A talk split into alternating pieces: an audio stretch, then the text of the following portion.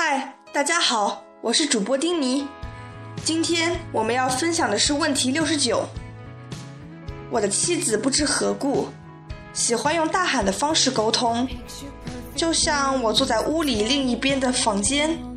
如果他想问我问题，他会试图大声喊叫，让声音穿越六堵墙来问我，而不会从长沙发上站起来，走到我所在的房间。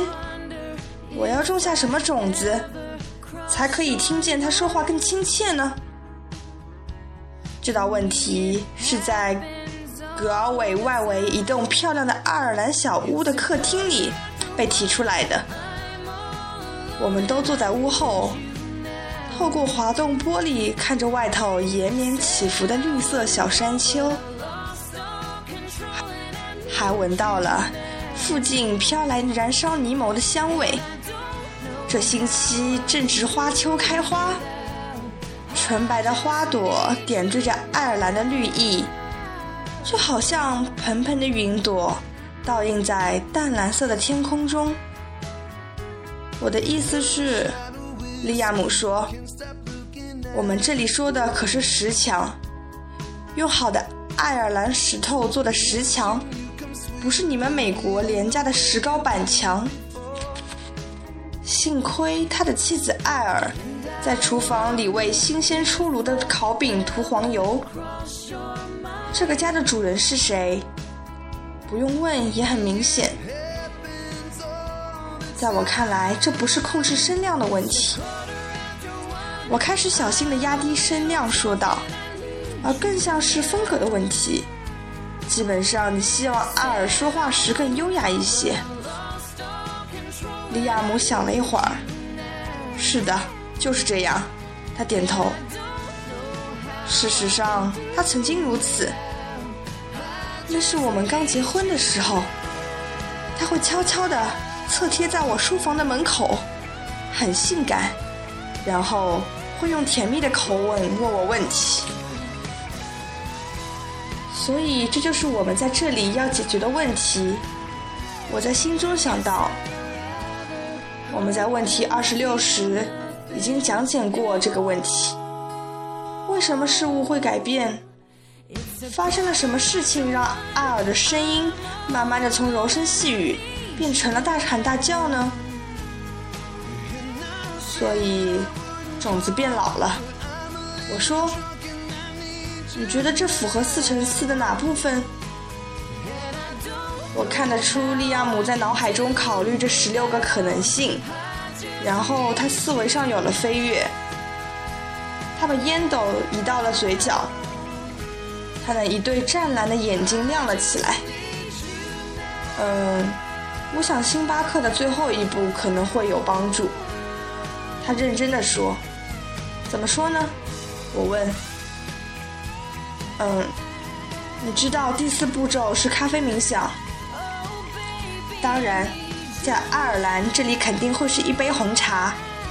他补充说：“而那又跟喊叫声穿过墙壁有什么关系呢？”嗯，事实上是这样的。当我们新婚时，我明显的有很多种子让我看见阿尔做非常美好的事情，比如想要找一个借口从长沙发上起来到书房看我。为的就是跟我说一些甜蜜蜜的话。不过他每来看我一次，我就消耗掉一堆种子。过了一阵子，当种子全部耗尽以后，每当他要些什么东西，他就会隔着墙对我喊叫。所以咖啡冥想或者红茶冥想会派上什么用场呢？嗯，我是想。知道的。通常我们进行咖啡冥想时，是想一些这一两天内我们做的好一些好事。没错，你总是说咖啡冥想不会过期。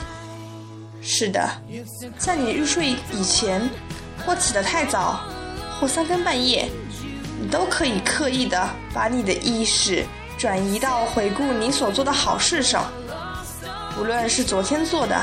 还是去年，又或者是十年前，而当你这么做时，你还是会得到非常多新的正面的种子。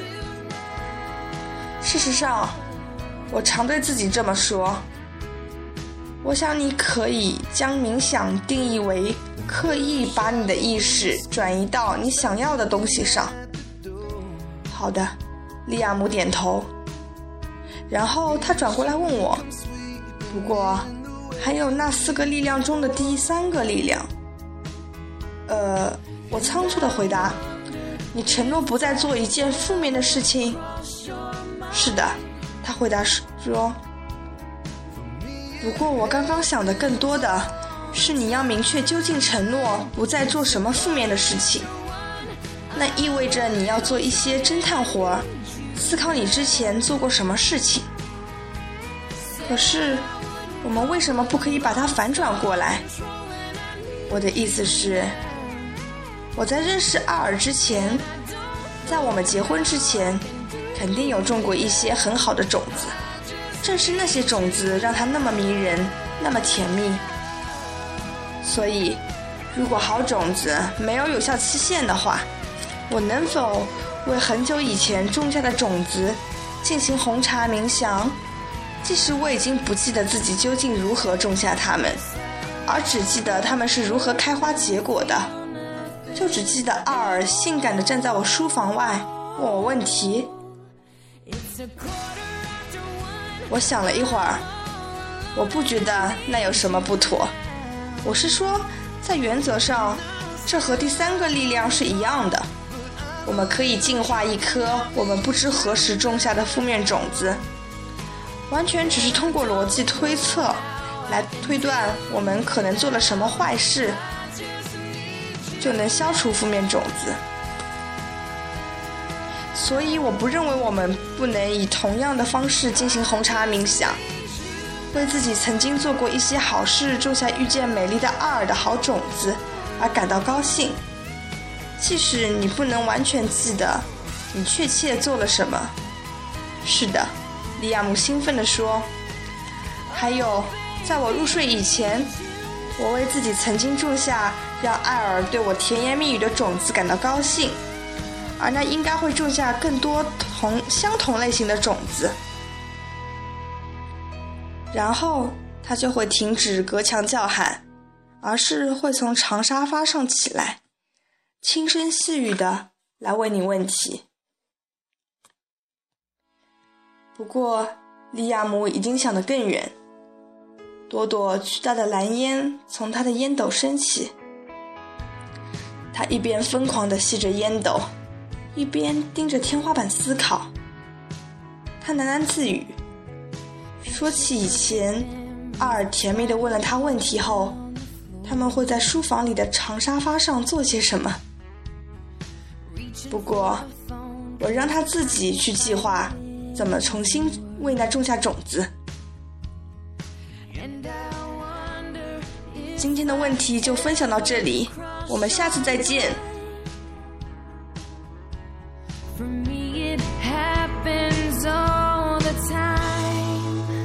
It's a quarter after